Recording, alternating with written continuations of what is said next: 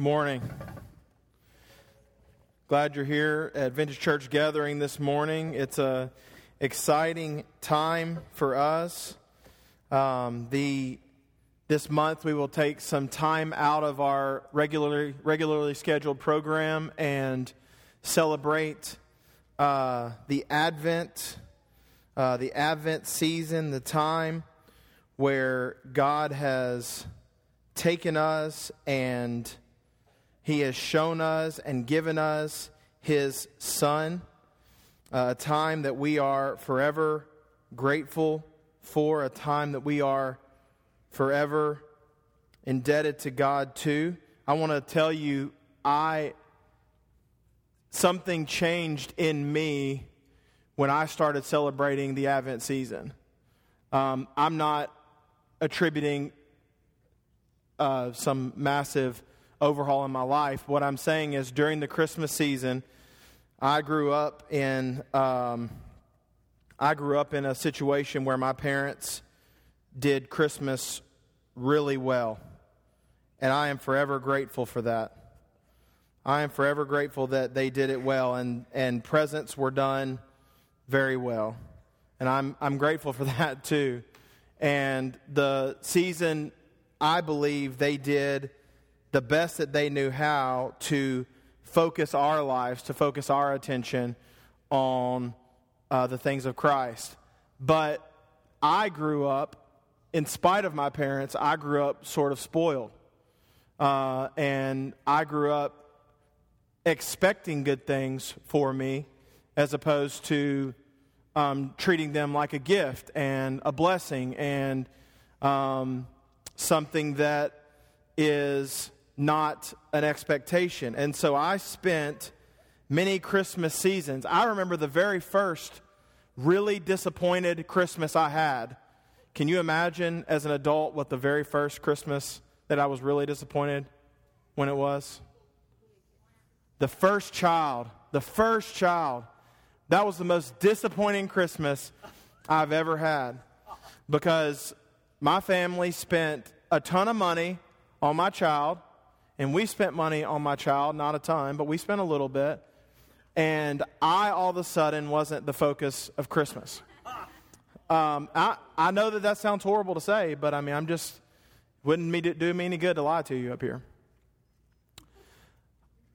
It wasn't until really that I started, we started doing this here, and in general, personally, I started taking some time to focus on the Advent season that I really, um, my perspective began to change.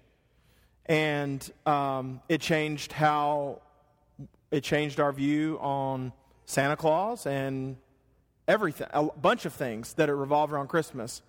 But most importantly, when we started taking week by week and even subsequently day by day and focusing on the Advent season, what I found is, is that it takes that and more to combat the Christmasness of the holiday. And but it's a good start for all of us. And so we stop during this time because we want us to slow down. And I think that's what ultimately it takes. I think it takes a slowing down. Because what, what can really happen is it starts in late, uh, late uh, November, especially when Thanksgiving's a week later. Starts in late November, and then it's a party here, and a party there, and a friend gathering here, and a friend gathering there, and a Christmas with family here, and a Christmas with family there. And before you know, or seven more of those, and before you know it, you are, you are past the season, and you have blown through it, hardly focusing, hardly taking a breath to focus on Jesus the reason we celebrate the season entirely. And my thought is this, and I, I, truly believe this with all my heart we might as well abolish the season as Christians in general, altogether, not even recognize it, if we're not going to stop and put Jesus at the center of the season. We can't verify 100, with 100% certainty that Jesus was born in December especially not December 24th or 25th or whatever the date is supposed to be. I don't even know. We can't verify that. So if we can't stop in this time that has been set aside to focus on Jesus, we might as well just not do anything altogether. So I would challenge you as we begin this season to, to put your focus on Christ, to slow down with these uh, Advent sermons that we have and, and take these weeks and put your focus on Christ. But also, um, there are some great resources for you and your family and for Advent readings that start today and they go through um, the they go through the entire month of December. Uh, Julie posted one on her Facebook. It's the Jesus Storybook Bible has that was you, right? The Jesus Storybook Bible has a um, an Advent uh, guide for the month of December, and so I think it would be wonderful and special and memorable uh, if you took time to do that. And so that's why we're taking time to do that. Uh, if you see kind of behind our communion stuff here, uh, we have the Advent candles. Um, it's the Advent wreath of sorts. The, uh, the circle here represents uh, the eternal Christ, the never ending love that He showed us. Uh, God showed us by sending Jesus to the world. It represents everlasting life that comes through Jesus. Uh, the four candles represent the four Sundays before Christmas Day, each one representing promise, light, love, and hope. The three purple candles represent the royalty of Jesus as the Son of God and the King of our lives. The one pink candle represents the joy of having Jesus in our lives. And the light of the candles remind us that Jesus called himself the light of the world. The white candle in the center is the Christ candle, and it represents the purity of Jesus. Today, we will light the first purple candle that will symbolize the promise of the coming King.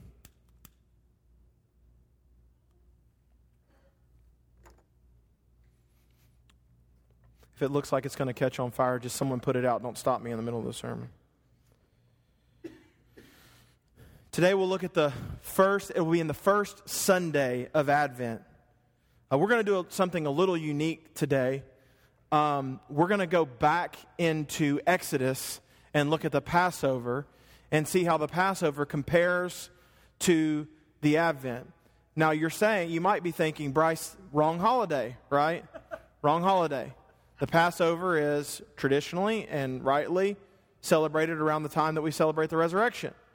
Um, you, you're right if you, if you caught that.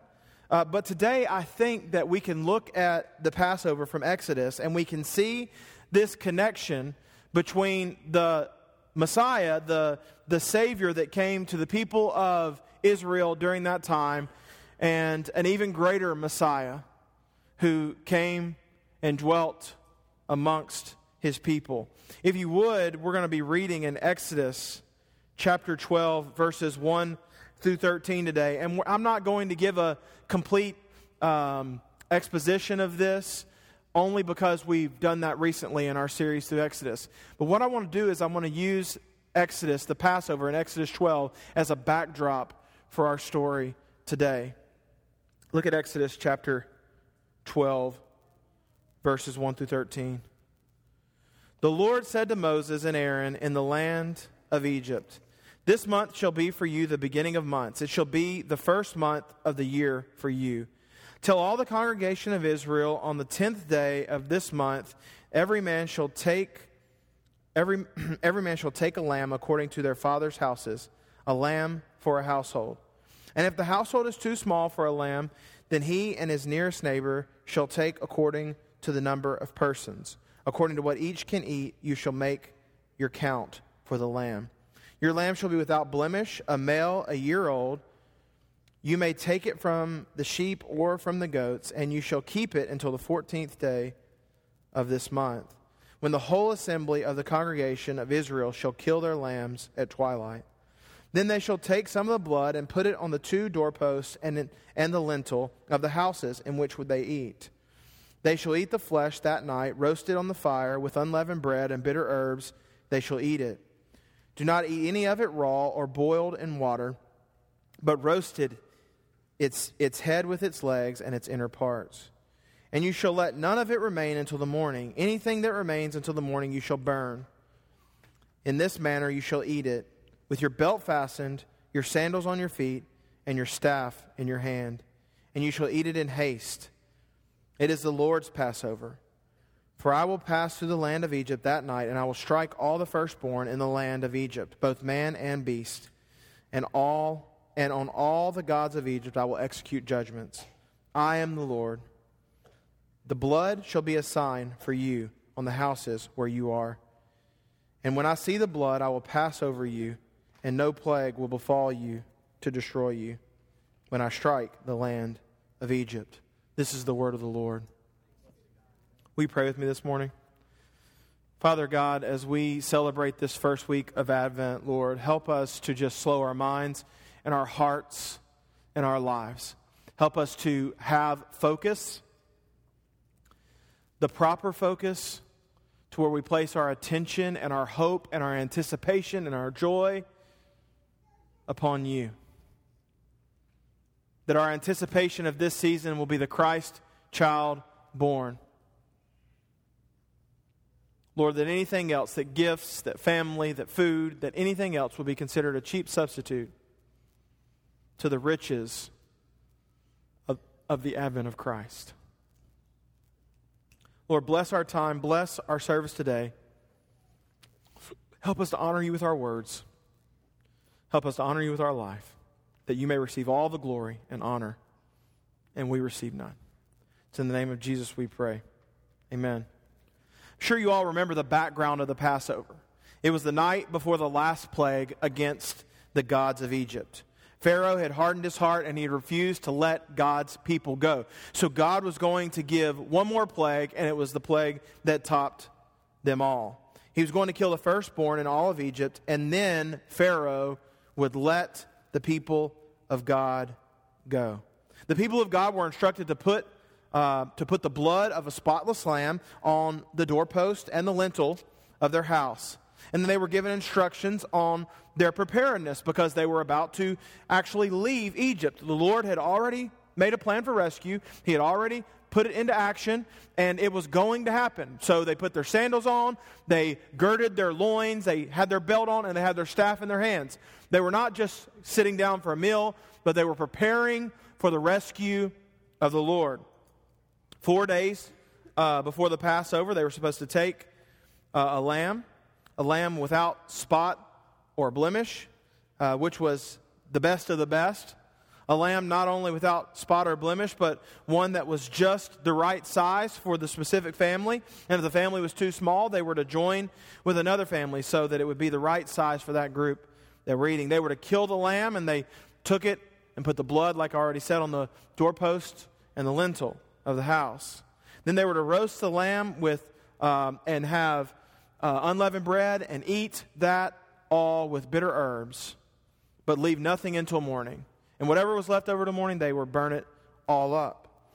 They were to do this because this was the instruction of the Lord. They were to do this with a sense of readiness, with a sense of preparedness, because God's Redeemer, God's rescuer, was going to get them out of slavery, was going to get them out of the land of Egypt. The Lord would come through that night and he would save them. The angel of the Lord, of course, went through the city, and wherever he saw, or he went through Egypt, and wherever he saw uh, blood on the doorpost and lintel, he passed over. It was a sign of uh, belonging to God, it was a sign of being a part of the family of God, and it was a sign of rescue. And wherever he didn't, he killed the firstborn, both man and beast, in all of Egypt. So you look at that and you might say, so what are the connections between the Passover and Advent? And I think there are a few. And I want to just sit and focus on those today. And um, hopefully, this will be a good start for you and for me to our Advent series. The first idea that I want to point out is this that in the Passover and with the coming of Christ, God offers his people an identity. With the Passover and the coming of Christ, God offers his people an identity. Egypt had been in slavery for over 400 years. Now, just for some perspective, uh, and I think I told you this when I preached this sermon before, but the Mayflower landed on Plymouth Rock in 1620. Or, you know, that's what history tells us. Um, the Mayflower landed on Plymouth Rock in 1620, so sometime around that time. So the Egyptians have been in slavery longer than the Mayflowers have been on American soil, if that gives you perspective. So if you can imagine, how, how, how many of you had have some close connection with your great, great, great, great, great grandparents? Right? You might know who they are. You might know about them. Um, I personally can't tell you their name. I can go back to my great, I can go to my great grandparents. I have information on the rest of my family. I can look it up, but I can go back to my great grandparents, and I know their name offhand. Well, what's happened is after 400 years of slavery, over 400 years of slavery, these people have lost their identity. They've lost who they were. Generation after generation had passed since Joseph was there. Now, remember, the time of Joseph was a prosperous time. Joseph was the second in command in all of Egypt. God's people were not under the same punishment, they were not under the same judgment as, um, as they are now. And you remember, the Bible puts it Joseph died, and they forgot, the leaders forgot about Joseph. So some time had even passed since then. So there was some pre oppression that was going on with these people, and they had lost their identity. It had been there, there's very similar connection to the time before the Passover and the time before the advent of Jesus, right? If you remember, or if you know this from history, it had been some 400 years before a prophet had been known in Israel, before the time of Jesus. John the Baptist, as a matter of fact, was the first prophet in over 400 years. They were in captivity. As a matter of fact, they spent much of their time uh, leading up to Jesus in captivity. There were certain revolts and stuff like that. There's even uh, the Maccabees. Is it's it's written about the revolts that they carried. A prominent Jewish uh, family, uh, and, and it was written about the revolts that they carried, but they were not prophets. They were not prophets ordained by God. They're, the Jewish people had been basically in slavery again for over 400 years without a prophet, without a voice. And then a voice crying out in the wilderness came. John the Baptist came. These people, the Maccabees and all of the people leading up to Jesus, they were fighting for their earthly freedom, but it seemed like a long time before they had lost their fight for their spiritual freedom. They had lost their identity. They had lost their identity. During this time, much like the time of the Passover, the people of God were hoping for redemption. We recognize this and we celebrate this in our Advent time. I think about those faithful of God in both times, anxiously waiting, anxiously waiting for a Redeemer, observing and looking for signs or looking for, um, looking for fulfillment of prophecy, preparing and praying for the Messiah. Through the Advent celebration, we are exuberant now because we no longer have to um, hope. We no longer have to look for signs. We no longer have to, to wait in anticipation for the first coming of the Messiah because the Messiah has come. The Messiah is here. And the only anticipation that we have anymore is the time where he returns and the time where he calls his people home and he fulfills all things and he makes all things new.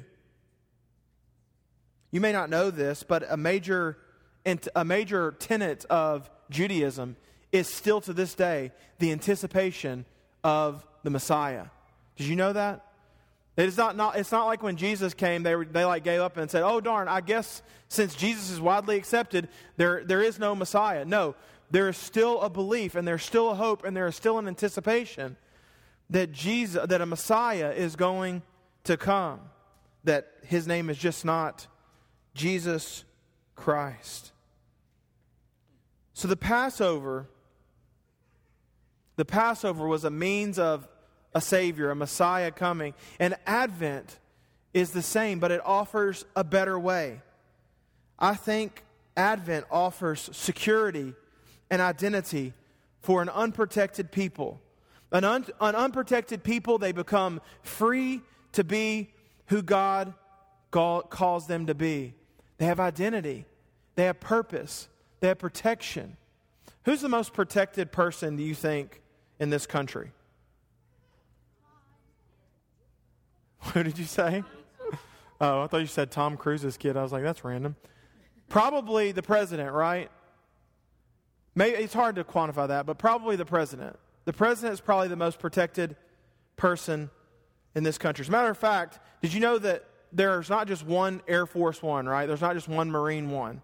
Air Force One, it happens to be the plane that the president is on that day, right? Marine One is the plane that the president is on. Do you know the reason that the reason that's the case is because this protection follows the president. The identity of the plane is determined by the person that is in the plane. The identity of the uh, helicopter is determined by the person that is in the helicopter. This protection follows the president. Do you know the White House is probably one of the most protected houses in the country? But you know this to be true also? If the president were to stay a night in your house, it would then become one of the most protected houses in the country. Here's what the advent of God does the advent of God gives his people an identity and protection because instead of God passing over, God dwells.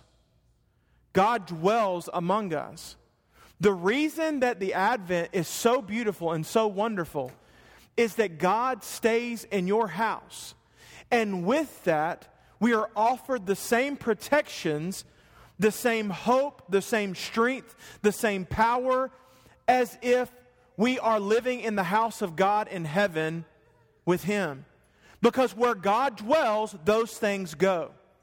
Just like the president, just like Air Force One, Marine One, just like the White House, and just like if the president were come were to come and stay in your house, the Christian is offered an identity and protection because God is there with him. The Advent provides the Christian with an identity and the benefits of knowing God, and that is protection, love, security, a place. A place. It truly is not just because we're with God, although that is the main reason, but it is because we have the benefits of knowing God that the Bible says, the psalmist says, better is one day in his house than a thousand anywhere else. Because we would never, once we have tasted of the Lord, once we have tasted of this beautiful advent, this coming of God, we would never find satisfaction being under anybody else's protection, being under anybody else's care, and belonging to any other kingdom than the kingdom that we belong to. The coming of the Messiah, the advent of Christ, was and is the same or similar to the Passover, but it is way better. Instead of God passing over, he dwells with his people. He gives us this identity, he gives us this understanding. His dwelling does, and he gives us freedom. There are a few things I think that are sort of results of being having an identity in God and knowing him and being under that protection. And I want to just point those out today. And we see these things because we know how God established, we've already gone through Exodus and we know how God established his people later. But they were given, because of that Passover night, they were given a freedom to worship. The Israelites were freed with the sole purpose of worshiping God. Do you remember uh, the Lord said, Let my people go? And if you've watched um, the Ten Commandments, you, you've repeated that maybe in life. Let my people go. But that's, you can't stop there. What did the Lord actually say? The Lord told Moses to tell Pharaoh, Let my people go so that they may come and what? Worship me. Worship me.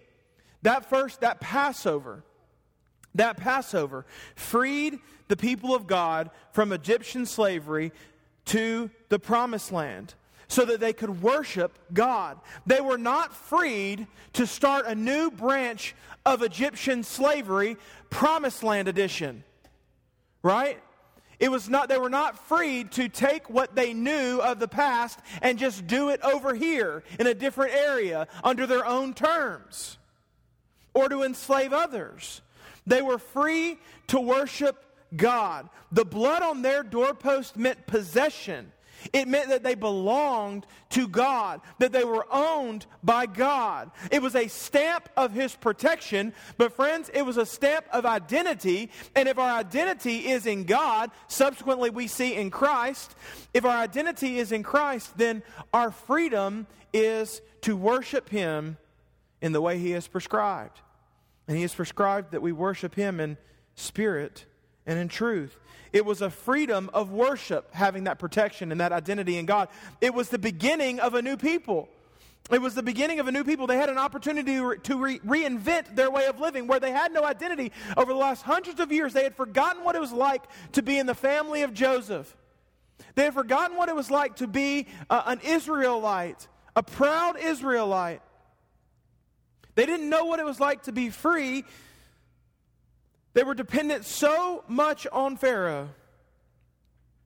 But now they had freedom to start this new people. There were so many possibilities of how they could live their life, of, a, of the future in the future promised land. They could finally listen to the voice of God. They could finally do His will and listen to His commands and be unhindered. Now, we know that that didn't exactly go that way all the time. But the freedom was there. They were no longer a slave to Pharaoh, no longer a slave to the gods of Pharaoh. The freedom was there to worship the God of the Bible.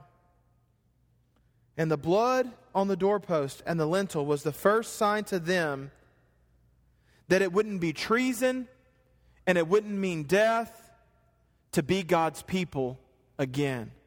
He created a people the Passover shows a freedom from slavery of the past.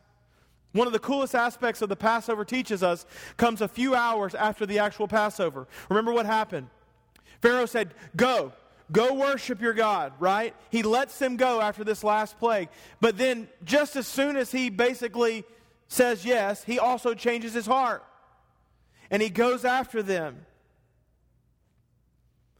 We all know the result of that, right? Pharaoh's army was drowned in the sea. With the protection of God, friends, the people of God did not have to worry about the enemies of God. They looked back and they saw their past, and it was wiped out. It was gone. It was erased. The enemies had crushed them with a hard burden and as they produced and as they honored God, when they honored God, the enemies crushed them even more. And it felt like that burden was never going to leave. But then they put on the yoke of God. And they found that the yoke of God was easy and his burden was light. And they followed God. And as they followed God, they looked back and their enemies were being crushed. See, the Passover tells us not only that it's a beginning of a new people and it's a freedom to worship, but the Passover tells us that through Christ, through God, our past is crushed. How does this all relate to the advent and of a better Messiah? Well, the birth of Christ ushered the beginning of a new people who were free from the bondage of the law and their slavery. Through Christ, they were completely able to worship God like God had prescribed. A new identity was offered. Therefore, if anyone is in Christ, he is a new creation, not bound to the old way of the law. But this time, the most highly anticipated and often missed coming of the Messiah would not just change things for the Jewish people, but would change things for the entire world. It meant perpetual protection, a freedom to worship for all people who have the blood on the doorpost and lintel of their heart. The Advent means a new people under the banner of Jesus, a once and for all people who will never be destroyed. It means the enemy is defeated in the way that he has never lost before. And he is just holding on to the little power that he may have or perceived power until he is finally destroyed, punished forever. The Advent means the protection of God, the promises of God, and the identity that we have in God. Everywhere we go, we are the house of God. Everywhere we go, we are under the protection of God because the Spirit of God lives in us and the throne room of God is in our heart. And so he offers us he offers us only what Moses could offer temporarily. He offers us permanently, both now and forever. In the Passover, we're given an identity. In the Passover and with the coming of Christ, God offers a Redeemer. And this is the most wonderful and beautiful aspect and how the two connect. Sometimes we don't often consider this, and you need to think about this, but both Egypt and Israel were under the wrath of God at the Passover. Have you thought about this? Both Egypt and Israel were under the wrath of God. Anyone that was in Egypt at the time who did not obey the will of God, who did not obey the purposes of God and the plans of God, would have faced the wrath of God. When we think of it this way, we see that the Passover has much more in common with the coming of Christ. Friends, the Israelites were only saved because they had the blood on their doorpost and lintels. They were not saved because they were Israelites. They were not saved because they had a history of following God. They were not saved because they were the covenant people of God, well, directly at least. They were saved because they had the blood of God as He had prescribed cover them. They had chosen, if they, had they chosen not to obey God, their firstborns would have perished along with the Egyptians. Well, in that time, God offered a temporary Messiah in the form of Moses that would lead his people to the promised land. A salvation that was temporary and was hindered by Moses' mortal nature. But in the Passover, friends, he points us to a better Messiah. As a matter of fact, the blood that preserved the people of God from the wrath of God would come from a lamb also, a spotless lamb without a broken bone who would not be left out until morning. The redemption of mankind would come through a lamb. And John the Baptist said, Behold, the Lamb of God who takes away the sin of the world. The lamb that the prophet Isaiah said was a better way than the prophets and the earthly leaders of the people. Ezekiel called the advent and the life of Christ a new exodus. And Jeremiah called the work of Christ a better deliverance. Through the Advent, we see that a better Redeemer has come. A better Moses has come, whose salvation is not temporal, but eternal. I imagine those Jewish people waiting for the final plague of the Lord, the final nail in the coffin. How eager were they? They knew something was going to happen. They wouldn't have been dressed up. They wouldn't have their sandals on. They wouldn't have their, their, their belt on, their staff in their hand. They wouldn't have made this quick meal if God was not going to do something great. How eager, eager were they as they watched and prayed for what the Lord would do? They were patient, but they were expectant. They were observant and hopeful and prepared. And I imagine they spent their time in prayer. As a matter of fact, in recognition of Passover, many people go nights, the whole night at least, and nights without sleep as a representation of being prepared and being ready and being observant of what the Lord is going to do. They were expectant. As we think about that anticipation of the freedom that the Passover brought, we should all have greater feelings of anticipation, greater feelings of expectation. Because this time the angel of the Lord did not pass over his people. This time the angel of the Lord pulled his people out. He redeemed his people, he saved his people. And the blood, instead of being on the doorpost of their houses was on the doorpost and the lintel of their heart. And the angel of the Lord, although he left and returned to glory, he has left us with the Spirit of God who dwells with us, who fills us with anticipation and hope of a future return.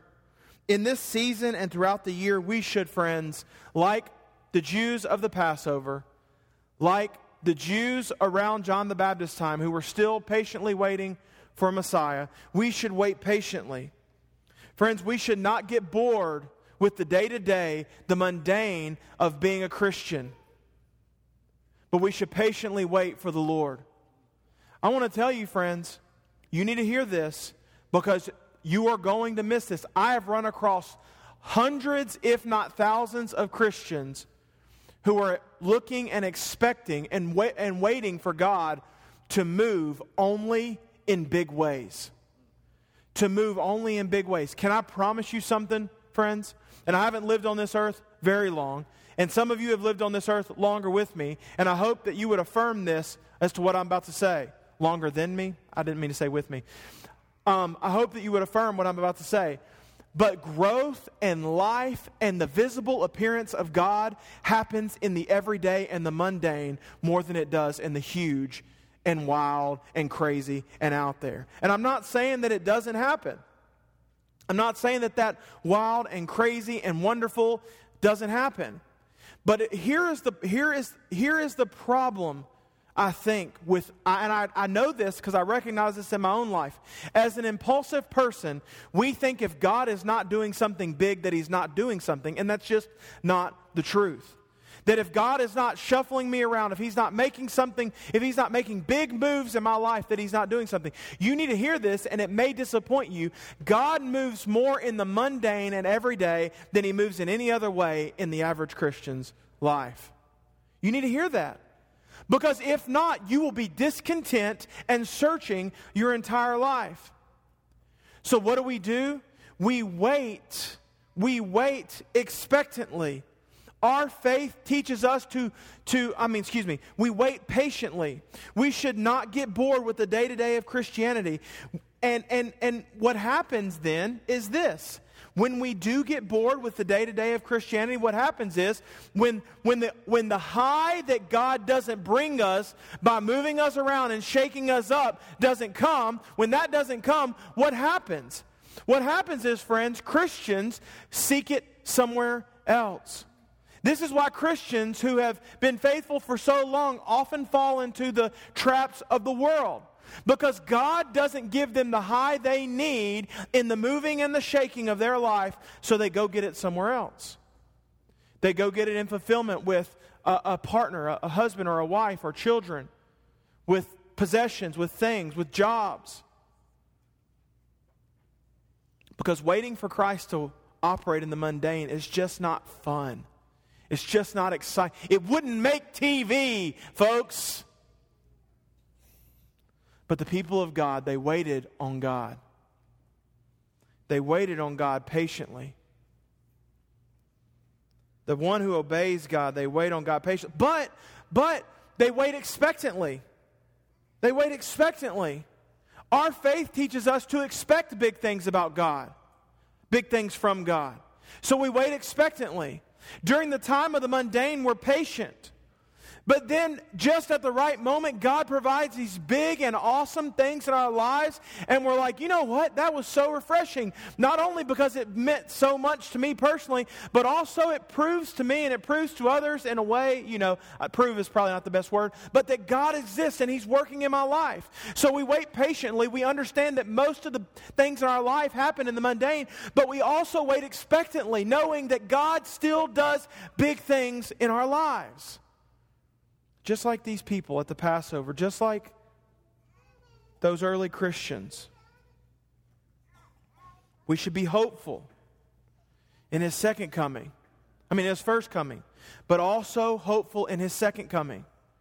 We should be hopeful in his first coming, hopeful because it gives us abundant life now. It gives us eternal life if we die before he returns. But if we don't die before he returns, he is going to take his children up and we will live and reign with him forever in a new Eden.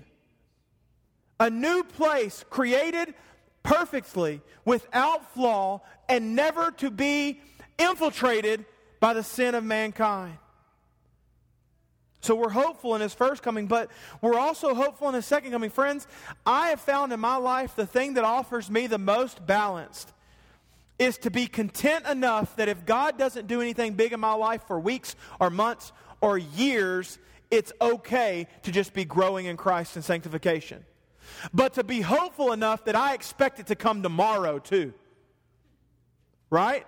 to be hopeful enough that I expect it to come tomorrow, to be content enough in my salvation that if all I'm doing is growing in Christ, that that is enough, but to be hopeful enough for the future that I live and have purposes in my life that are bigger than me, that are bigger than my family, that are bigger than today.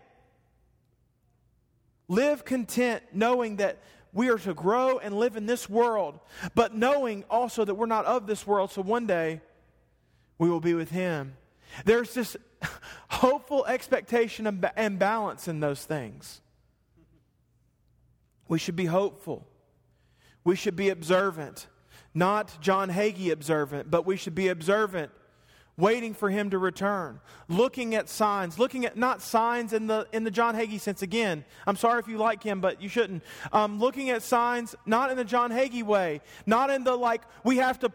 We shouldn't have to have a board up here with a timeline to try to figure out when Jesus is going to return.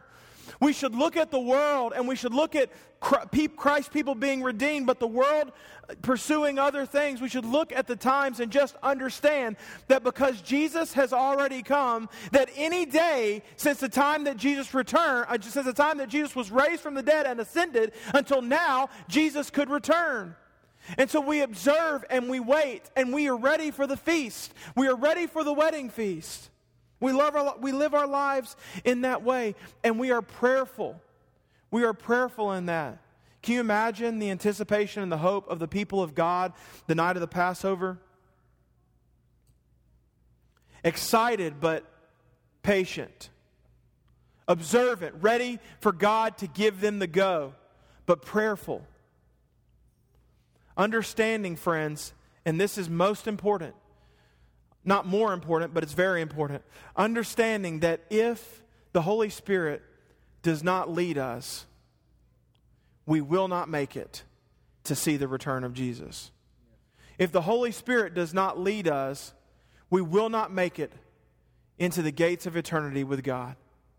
If the Holy Spirit is not in us, then we are not in God, and it's not a place we want to be.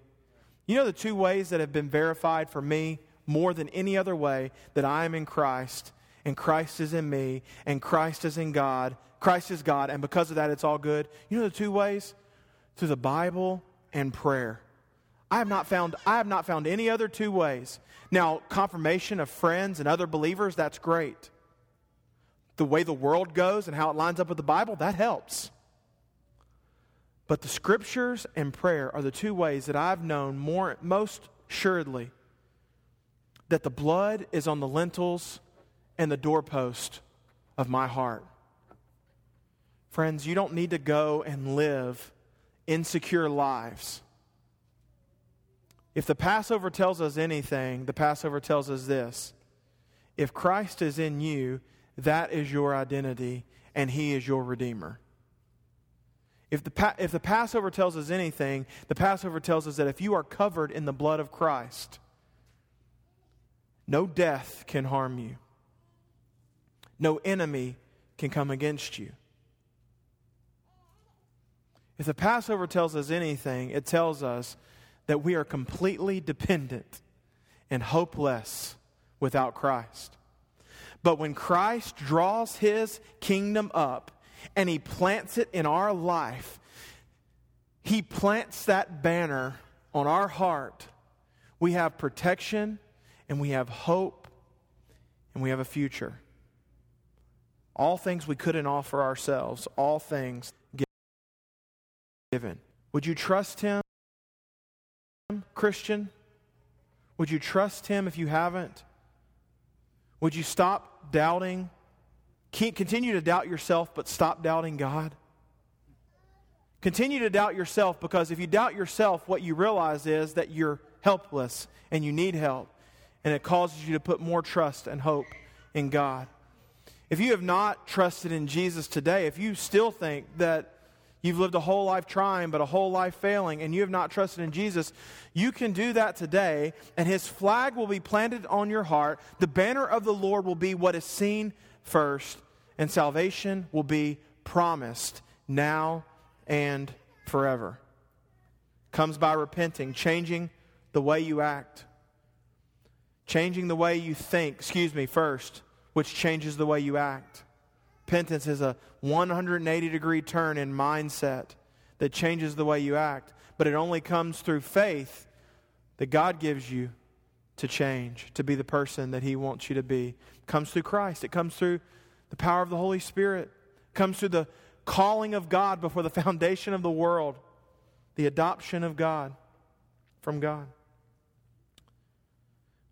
If you're a Christian here, we can wait and hope and be thankful for what God has done and for his return. And we can be rightfully anticipating, hopefully anticipating, joyfully anticipating, instead of anxiously anticipating. We pray with me today. God, you're good, and we love you, and we pray that you would just bless our time, bless our community, that we would be a group that strengthens each other, that builds each other up. Lord, that we would be a community, a church body where the, the banner of Jesus is planted faithfully in our hearts and we spread his word and his fame to the world. Lord, that we would not accept, we would not accept uh, mediocrity, we would not accept failure because, Lord, if we are in Christ, the victory has been won. We pray that you would bless this time, bless our, bless our, our church, that we may know you and spread your name. In the name of Jesus we pray. Amen.